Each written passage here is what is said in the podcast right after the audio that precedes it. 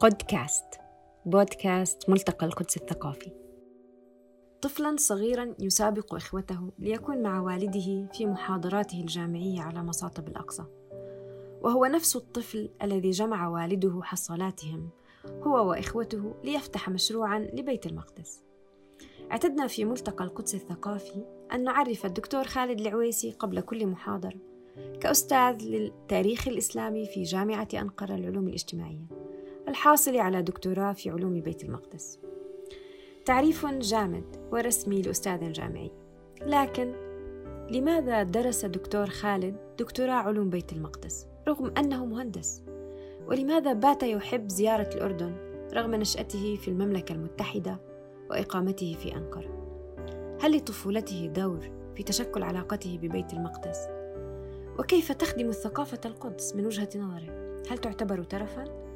ماذا حدث أثناء زيارته الأخيرة للمسجد الأقصى؟ وما علاقة ميمونة رضي الله عنها ببيت المقدس؟ في زيارته الأخيرة لعمان دردشنا مع دكتور خالد بعيدا عن الرسميات. ليحدثنا عن كل ذلك وأكثر. استمعوا لنا. مرحبا آه، دكتور. في أول بودكاست لملتقى القدس الثقافي. آه، بنتشرف فيك دكتور خالد العويسي آه، بهذا التسجيل. وحبدأ بسؤال مع حضرتك رغم أنه أنت نشأت بعائلة بتحب العمل للقدس والمعرفة وإنتاج المعرفة لأجل القدس لكن أنت اخترت في بداية حياتك تروح هندسة. ليه؟ أولا أهلا وسهلا فيكم وأشكركم على هاي الاستضافة. آه، في البداية آه درست هندسة كنت بحب الرياضيات والفيزياء كتير. ولما خلصت المدرسة درست هندسة. كنت حاسس إنه هاي اللي بدي أد... بدي أدرسه. آه خلصت ثلاث سنوات هندسة ميكانيكية. وبعدين إجتني دفعة تغيير. ما بدي أكمل في شغلة ما فيها آه، آه، خدمة لبيت المقدس. وكان النقاش آه، اللي دفعني للموضوع هذا الدكتور هيثم الرطروط كان مسوي الدكتوراه هو في موضوع بيت المقدس. وجدت إنه الهندسة المعمارية أحلى بكثير من الهندسة اللي كنت بدرسها. فقلت خلاص بغير وبدرس هندسة معمارية. وبريطانيا كان ممكن الواحد يحول من مجال لمجال آه مختلف. آه لكن كنت بدي أخلص أول إشي آه يعني لو كنت أقطع وقتها وأغير ما كان حيزبط بخلص الميكانيك وبعدين بدرس الماجستير في مجال له علاقة في في في بيت المقدس. آه، لكن كملت الميكانيك وأخذت آه، آه، جائزة أفضل بحث تخرج ل إيش بسموها؟ Institute of Mechanical Engineers. إيش بالعربي؟ يعني زي معهد الهندسة الميكانيكية؟ آه المعهد الملكي للمدرسة للهندسة الميكانيكية ببريطانيا. يعني تخرجت بكالوريوس هندسة ميكانيكية. هندسة ميكانيكية. وبديت أشتغل. اشتغلت في شركة في research and development في البحوث والتطوير. ولما اشتغلت قلت ما بدي أكمل في هذا المجال. تتذكر دكتور الموقف اللي خلاك تروح على علوم بيت الم... يعني القصة أو آه, آه. المشهد آه. بالضبط اللي خلاك تحول من هون تروح آه. لا بدي أكمل حياتي بالقدس آه اللي, اللي هو مع الدكتور هيثم ممكن تحكي لنا آه آه. القصة شو آه هي؟ آه. كنت آه أزوره وهو قاعد بكتب في رسالة الدكتوراه في جلاسكو وأنا كنت بدندي لا كنت وقتها وين ساكن في دمبلين في قرية وأروح عنده على جلاسكو وكل بيته الشقة اللي كان قاعد فيها كلها كتب ومصفطة ومش عارف إيش وكذا. فبديت أسأله أسئلة ونتناقش إيش المسجد الأقصى وإيش موجود مكان المسجد الأقصى. وأسئلة طالعة نازلة.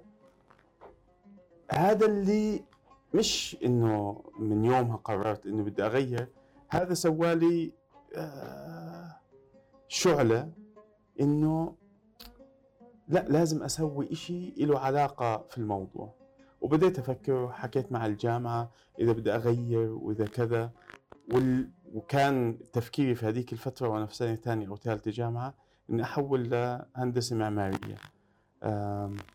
لكن الأفضل إني أخلص اللي معاي وأسوي هندسة معمارية في. في ال- في الماجستير. ما ما ما مشيت على هذا الطريق غيرت بطريقة آه، مختلفة. لكن خلصت ولما اشتغلت يعني هي أمر متراكم مش حادثة واحدة هي اللي اللي غيرت. لما اشتغلت في هاي ال- ال- الشركة الضخمة لا إيش اللي صار معي؟ آه، صارت قصة ثانية كان آه، في بريطانيا كان مر السنة على ماجستير دراسات بيت المقدس. وكان دف وشايف ال- الطلاب اللي بدرسوا والنقاشات اللي صايرة. فقررت إني آخذ سنة يير اوت سنة أجرب شغلة تانية.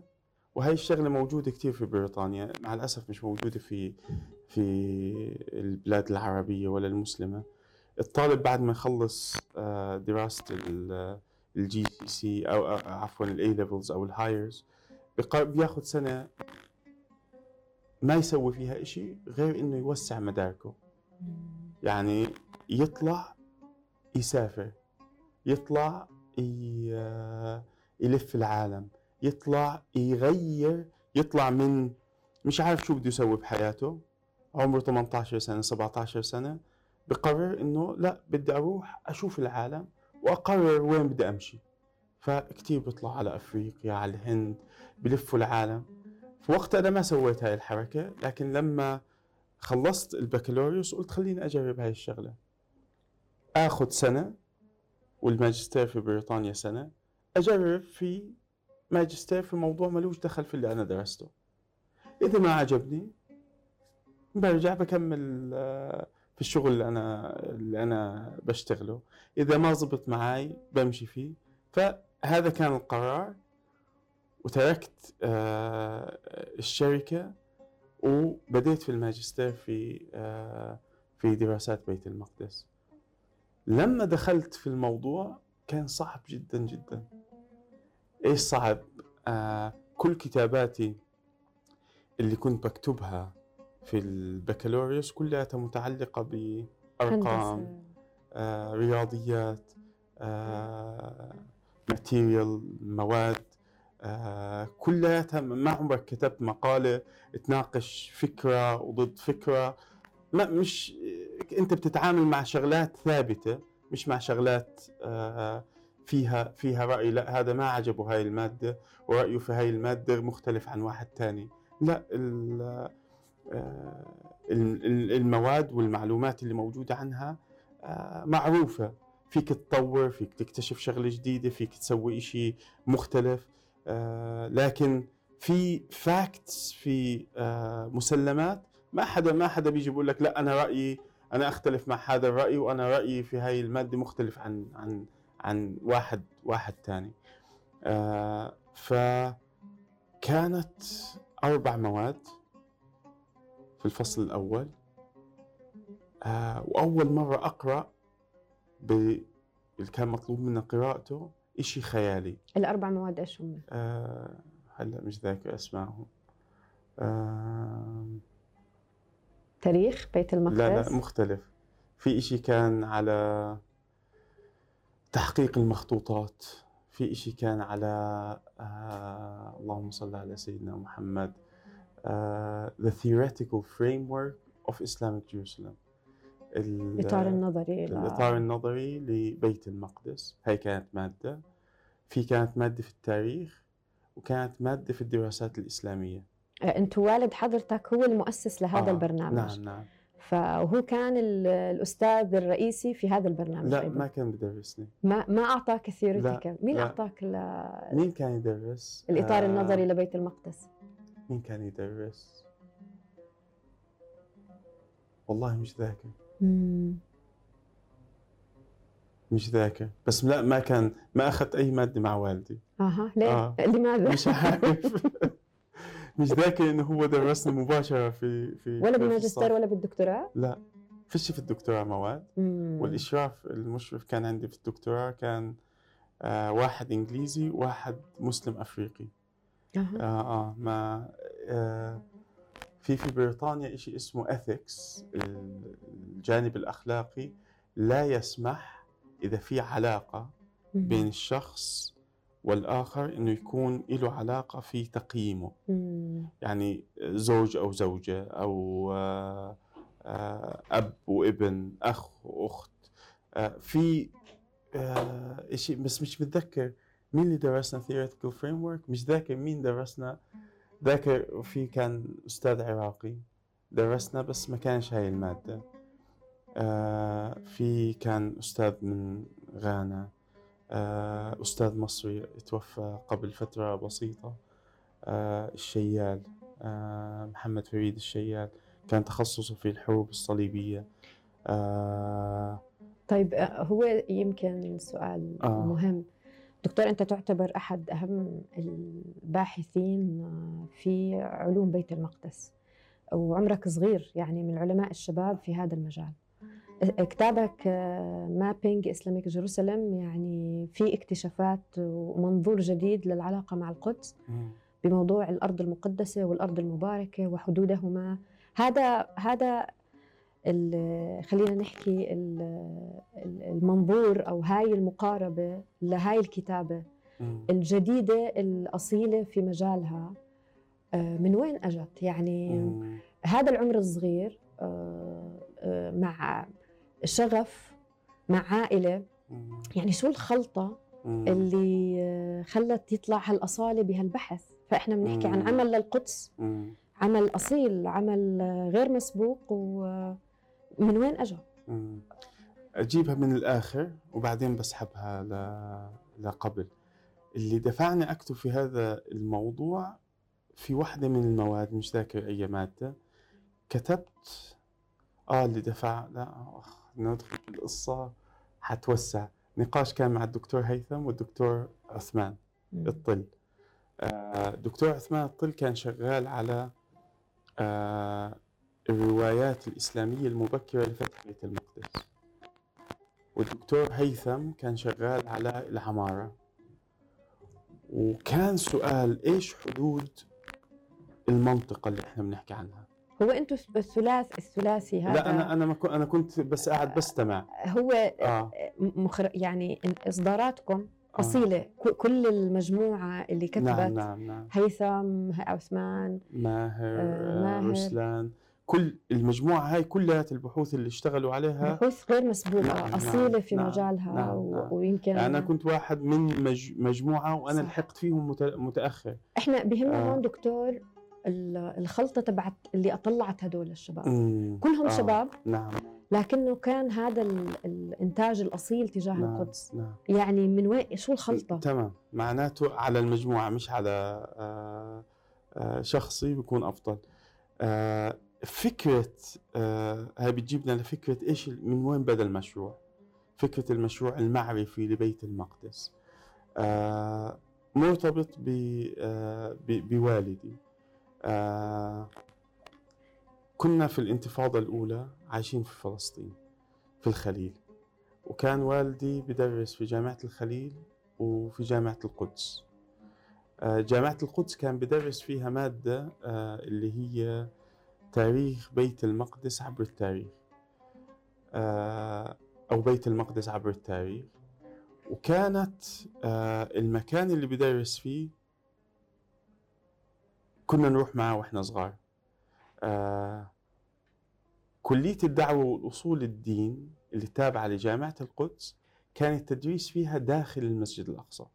لهم قاعات موجودة عند جامع النساء. كنا ننزل الدرج تحت وصفوف ولوح و... آه، جميل جدا. لكن والدي لما درس هاي المادة ما درسها في الصف. درسها قال لهم إحنا قاعدين ندرس تاريخ بيت المقدس وقاعدين في غرفة تحت ال تحت تحت الأرض. لا خلينا ندرسها على مصاطب المسجد الأقصى. فكانت في مصطبة البوابة الشرقية للمصلى المرواني. هناك كان لقائهم آه وتوزعوا ودرسوا كل شيء عن الأقصى.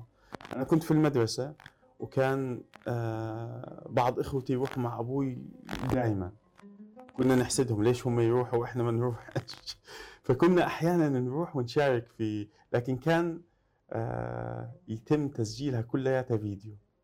آه هاي شغلة شغلة ثانية آه واللي يروح كان أخوي الصغير مرة راح مع أبوي ورجعوا ورجع كتير مبسوط وكانوا آه بعد ما خلصوا الدرس قعدوا آه طلابي ينشدوا آه وذاكر لهلأ النشيدة آه ينشدوا وأخوي يجي ويقعد يغنيها ينشدها في البيت. وليش هو يروح وليش إحنا ما رحنا؟ وخلال هاي الفترة فكرة العشق آه، لبيت المقدس. آه، زرع والدي آه، بحكي على نفسي زرعوا في في في في قلبي. فالموضوع في البيت دائما كان كان كان موجود لحد ما تم إبعاد والدي خارج فلسطين وإخراجنا منها. هاي قصة قصة ثانية أبوي كان عنده هوية ضفه وإمي عندها جواز أردني. فسبع سنين والدي بيحاول يسوي لنا لم شمل. عشان إحنا في الأردن الأولاد بسجل بتسجلوا مع الأم. تمام. عفوا مع الأب. وعند اليهود الأولاد بتسجلوا مع الأم.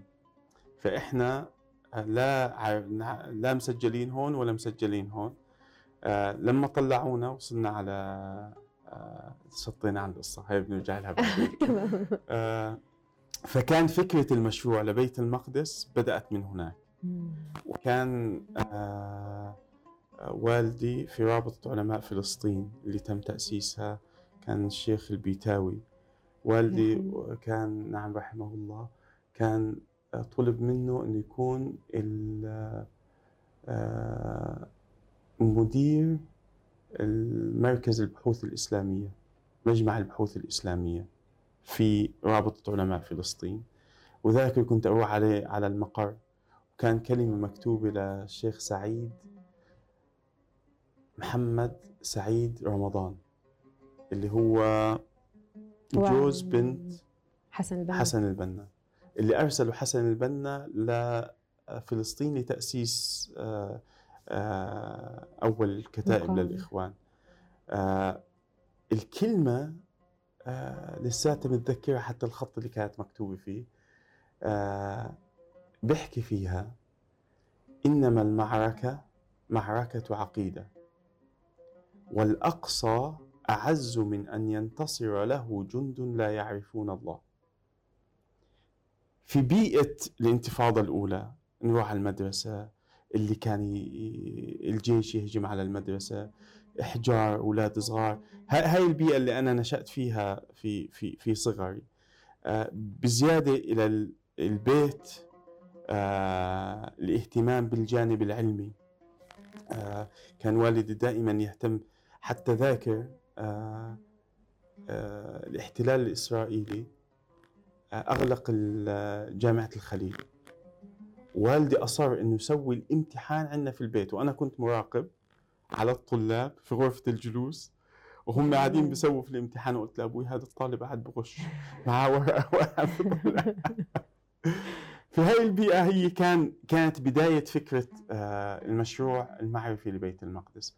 لما آه، أبعد والدي آه، وما استقبلته ولا بلد عربي ولا مسلم كان هو سوى الدكتوراه في بريطانيا فرجع للعلاج في بريطانيا والمشروع هناك كمل. والدي جمع منا آه، فلوس الحصالات تبعتنا وحكى حنأسس هون إشي لبيت المقدس. طيب ما هي فلوسي أنا؟ طيب كلياتنا كل 20 pound و50 pound العيديات وكذا تم فتح آه، مجمع دراسات بيت المقدس. وكانت فكرته إنه آه، بعد دراسة لما كتبه المسلمين حول بيت المقدس كلياته كلام عاطفي. الكتابة حول بيت المقدس القدس لنا لأنها لنا. آه، كلام آه، دغدغة عواطف كلام جياش حلو كتير لكن ما في أي آه، آه، إشي ممكن إنه آه، يقود الإنسان إلى آه، علم حقيقي. آه، فكان والدي مع بعض الأساتذة آه، اتفقوا على إنه يحاولوا يمسحوا إيش اللي موجود أكاديميا حول بيت المقدس. أغلب المكتوب كلياته كاتبينه. وباللغة أو مستشرقين بلغة أكاديمية مقنعة. أنت بتقرأ المقالة مقنعة.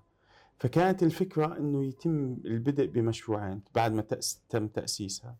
وكان أحد المؤسسين آه اسمه محسن كلبي.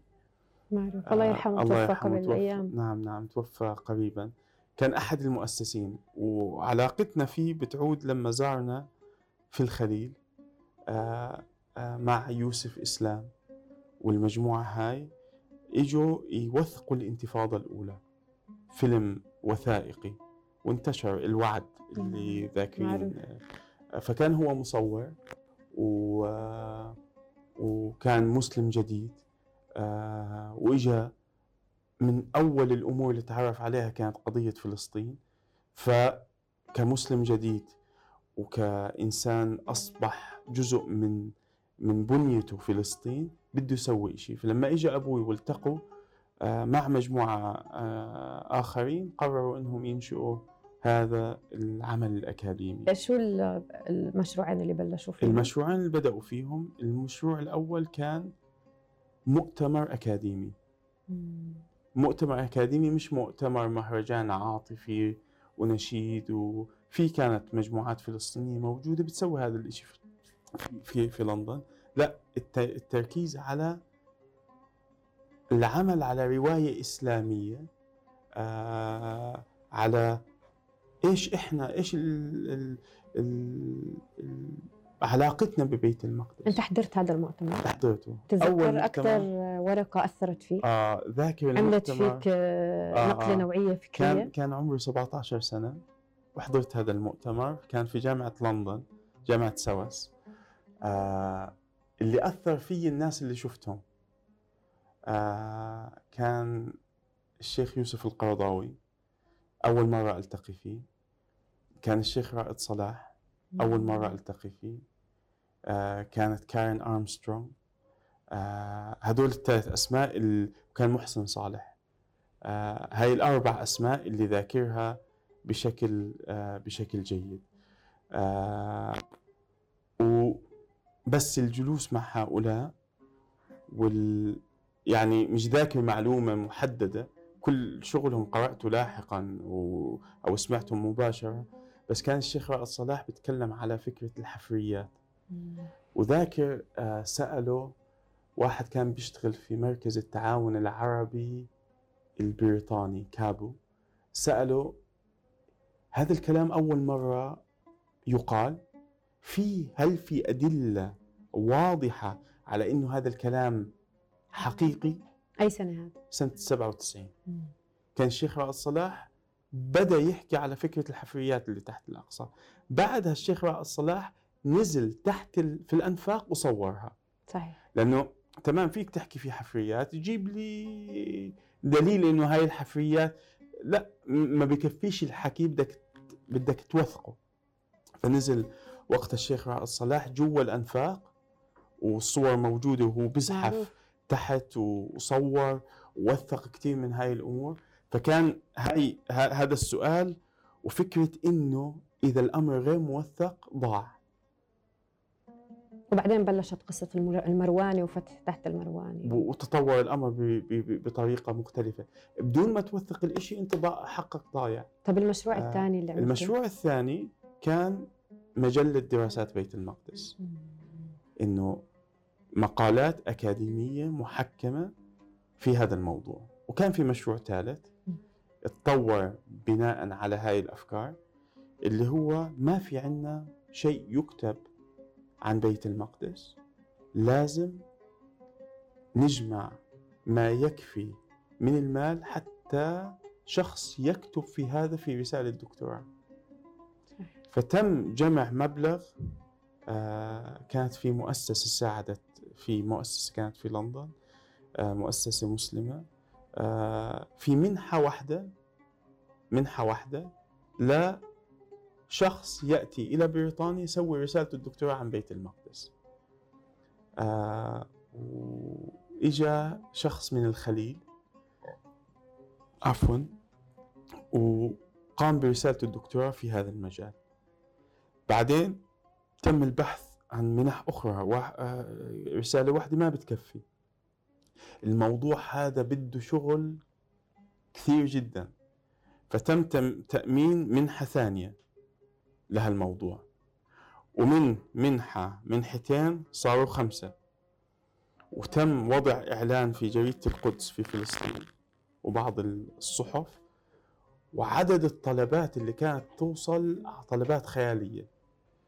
أكثر من 200 طلب وكنت أشهد على اللجنة وهي بتجتمع وبيناقشوا الطلب واحد واحد ويناقشوا التفاصيل ويناقشوا مين الأحق.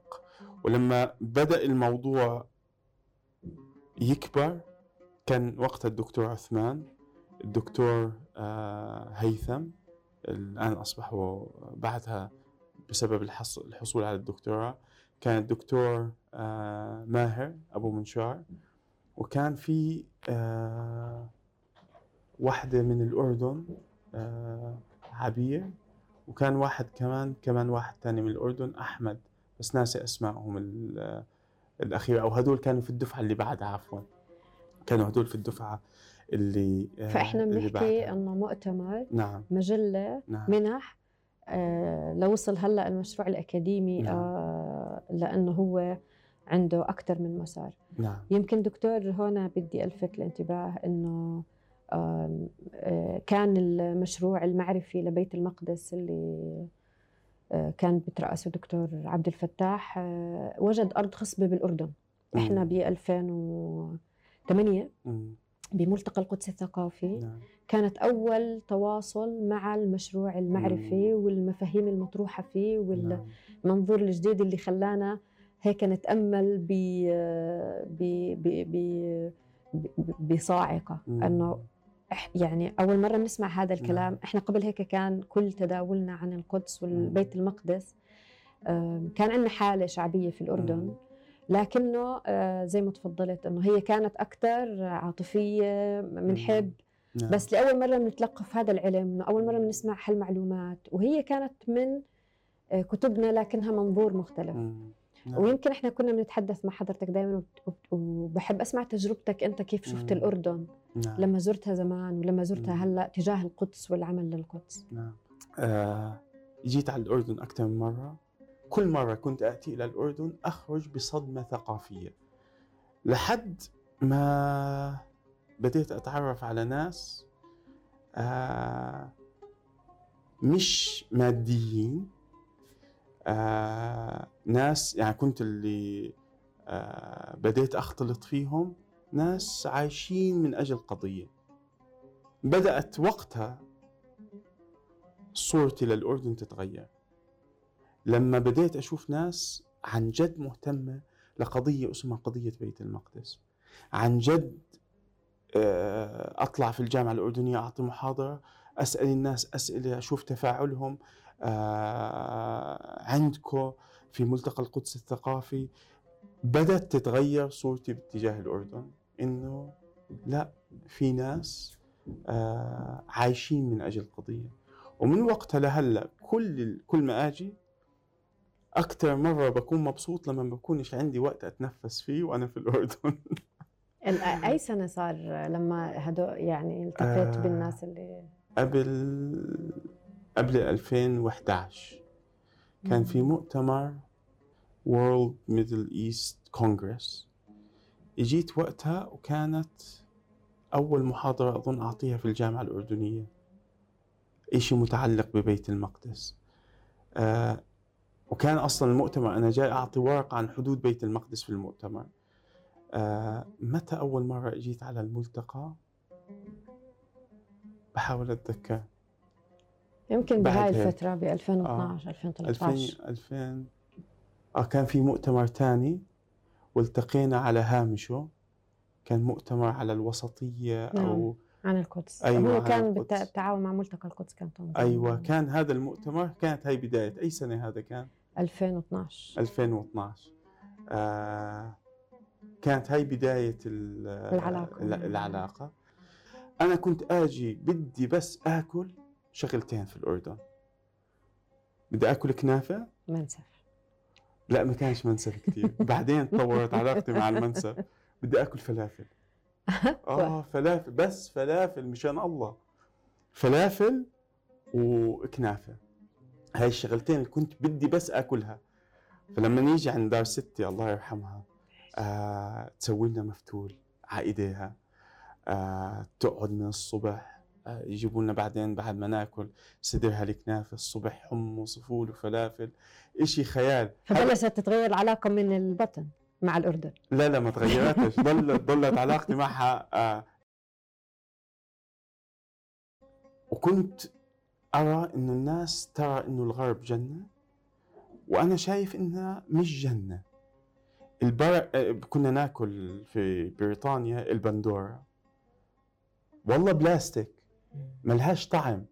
نيجي هون يا إلها ريحة آه بتذكرنا كان بأيام الخليج العنب البرتقان الكذا كلياته له طعم. هناك والله بلاستيك. ما في إشي بيطلع هناك. كلياته مستورد. وبسبب الاستيراد لازم يتم تعليبه بطرق معينة. فبتروح منه كل هال الطعم الطيب اللي موجود. آه بعدها يمكن آه يمكن أنا حتكون شهادتي مجروحة آه بعرفش كيف وجهة نظرك إذا بتحكي لنا إياها بس عم بشوف في هالعالم آه كدولة آه مهتمة بالقدس مم. للعمل لأجل القدس مم. خارج خارج القدس مم. يعني إحنا بنشوف بالعالم اللي حوالينا اللي موجود آه، ممكن بالوطن العربي الأردن الناس ال- الأردنيين الشباب. الأردنيين. الجامعات الأردنية ال- مسجلة حالة. تجاه العمل للقدس وال- والتعلم عن القدس يمكن حضرتك هلأ أنت بمحاضرة بتعطي تاني مسجل عندك. بالدورة هاي آه، آه، 70 شخص. بأعمار مختلفة. من الطلاب نعم. مدارس والجامعات لمعلمين المدارس ل هذا الشغف هذا ال- مم. تجاه القدس بحكم كثير أسباب بصراحة مم. آه، القرب من المدينة العلاقة ال- الجوار حالة التعلم. والمعرفة اللي انتشرت في الأردن جزء منها كان ملتقى القدس الثقافي لنشر هالحالة التوعوية تجاه القدس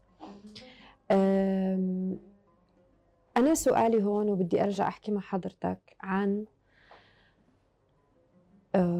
العمل لأجل القدس آه، إيش أسراره؟ مم. يعني آه، هالحالة اللي موجودة بالأردن بين مم. آه، بين هالشباب شو, شو, شو السر من وجهة نظرك؟ لأنه إحنا نشتغل لأجل القدس يمكن كان مم. معنا حوار مع حضرتك وحكيت لنا عن ستنا ميمونة مم. بحب إنه أنت ترجع تحكي للشباب مم. يسمعوا هذا الحوار الجميل مم. وننطلق منه نحو السر مم. برجع له هاي قصة ستنا ميمونة بس أقول لك إنه ما كانت الأردن هيك صحيح وأظن إنه ملتقى القدس الثقافي كان له دور كبير جدا في تغيير آه، آه، نظرة الناس باتجاه بيت المقدس هذا عشان أنت قاعد معنا ولا لا لا لا هاي رؤيتك لا لا؟ عن جد عن جد بحكي. وأظن كانت أنا هذا من اللي شفته كان ملتقى القدس يمكن هو اللي دفع لكثير من التغيير على الأرض وأنا صرت أنبسط لما أجي على الأردن وأستمتع. غير المنسف وغير هذا آه ال- العقول والتفكير والناس اللي عندها دافع. أظن هذا بدأ مع آه ملتقى القدس الثقافي وهو غير وجه العلاقة بين الأردن والمسجد الأقصى. لأنه قبل هيك أنا كنت أحكي مع الناس الناس مش فارقة معها لا أقصى ولا فلسطين ما أغلب أهل الأردن فلسطينية لا مش فارقة معهم فلسطين. يا عمي بدنا خلص بدنا نعيش. على الأقل المحيط اللي أنا فيه خلال هاي الفترة ما عمري تضايقت وأنا موجود هون. بالعكس آه، أحيانا من من الفجر لا نص الليل وأنا شغال ومبسوط جدا من آه، قناة حياة اف ام لمحاضرة هون لمركز تحفيظ قرآن لا كذا. كنت أنبسط جدا وما بديش وقت يكون إشي إشي فاضي وأنا موجود آه، في هاي البلد. والشغف عند الناس كنت تشوف إنه جايين يسمعوا ويتعلموا. آه بالعكس الناس بتحسها كيف أنا كيف أنا ما كنت أعمل لها القضية؟ بديت تحس إنه حقيقة هاي ما دام الناس عن جد بدها تسوي إشي معناته بدأ اللي هي سنة من سنن الله إن الله لا يغير ما بقوم حتى يغيروا ما بأنفسهم. حيضل الأقصى محتل لحد ما إحنا نقوم نحرره. مش حتنزل ملائكه من السماء تفتح الأقصى ولا بيت المقدس ولا ترجع فلسطين. آه وشفنا التجارب السابقة كلها فشلت ولا حدا قدر يرجع ذرة من فلسطين بل بالعكس ضيعوا أكثر من فلسطين من اللي استلموه. الأساس مرتبط ب إنك تعرف الجهل هو العدو. عدم معرفة بيت المقدس هي العدو. اللي جعلت أهل فلسطين اللي عايشين في مخيمات هون في الأردن مش فارق معاه لا فلسطين. آه من وين؟ أنت بقول لك من وين أصله وكذا وإله ارتباط بهاي الأرض لكن ما عم بسوي شيء الأمر أعظم من إنه إنه هاي أرضي وإنه لازم أرجع لها. الأعظم الأمر أعظم لأنه مرتبط بدينك بإيمانك. كيف مرتبط بديني وإيماني؟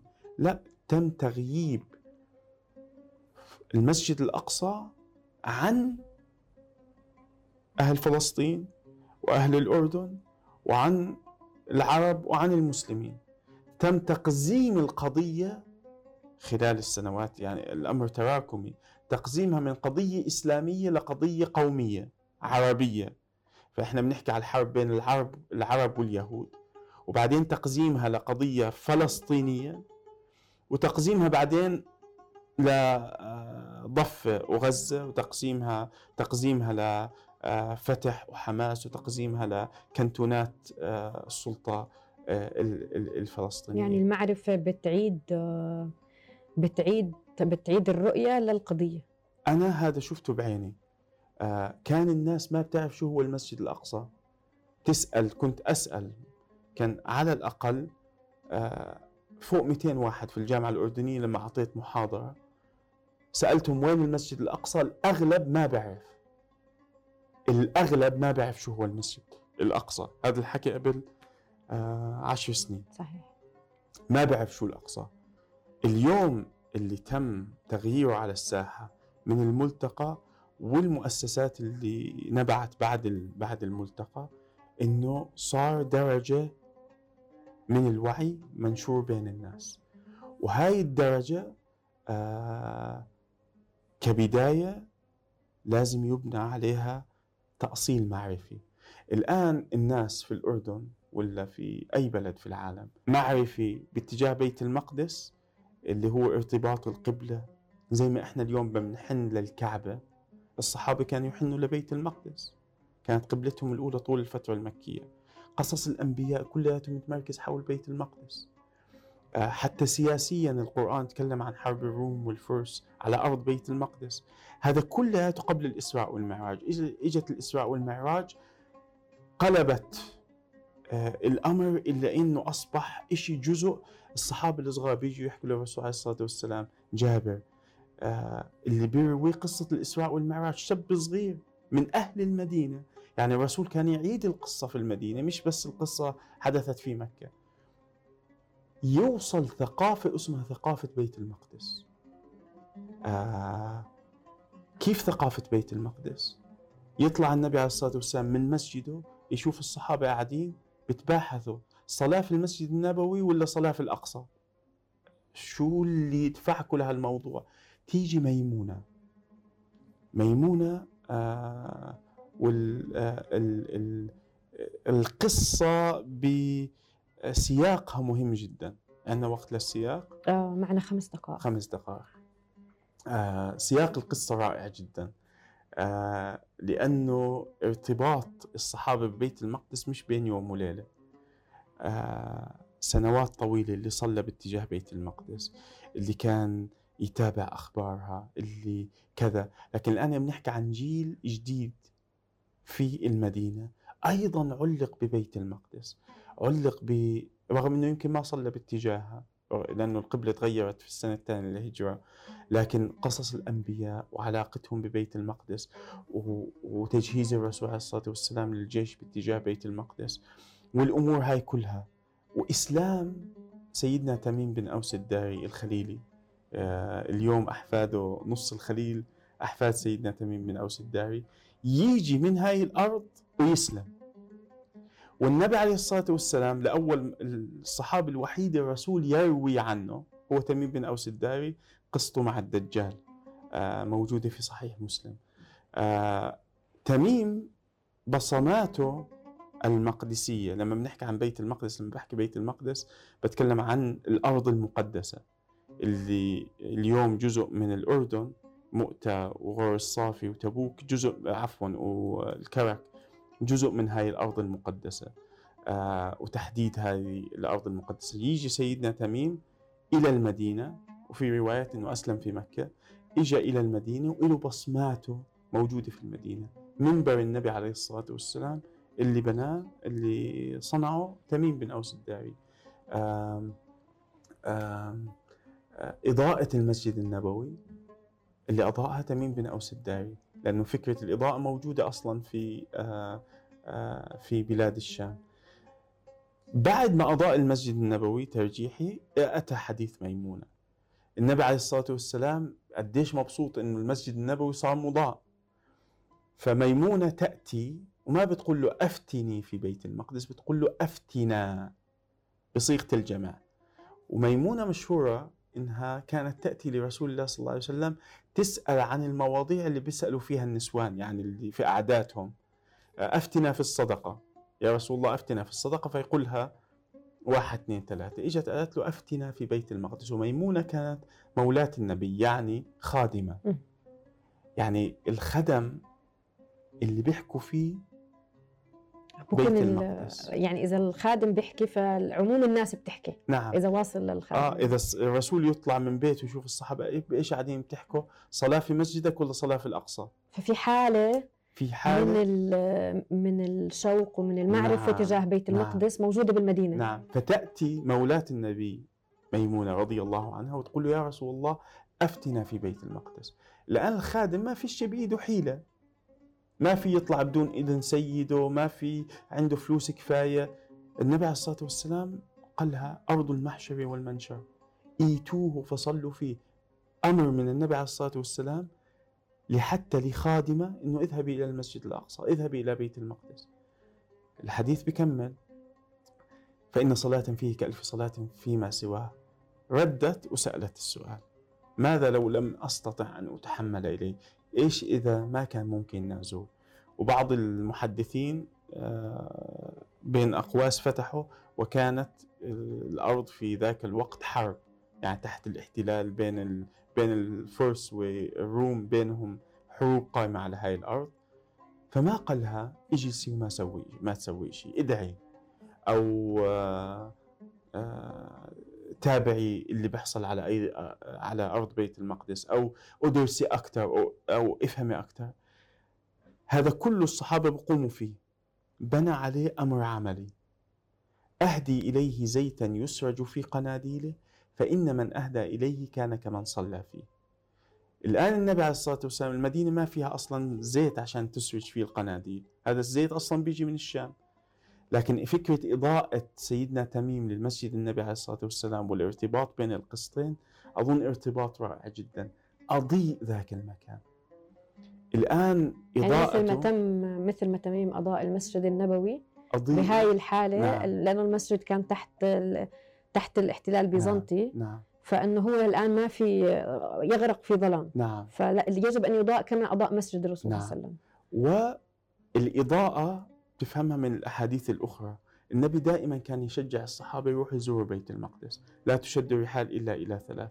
لكن ما في صحابة أتى للنبي وقال له أنا رايح على بيت المقدس إلا قال له ما تروح. في تناقض في القصة. بدون ما ندخل في المسألة الفقهية النبي عليه الصلاة والسلام إجا له الأرقم في مكة قال له إني أريد بيت المقدس قال له صلي ها هنا. والرسول يقول لهم لا تشدوا الرحال وروحوا إلى الأقصى. ولما يجي له صحابي يقول له نذرت يوم ما فتح عليك مكة إني حروح بيت المقدس قال له صلي ها هنا.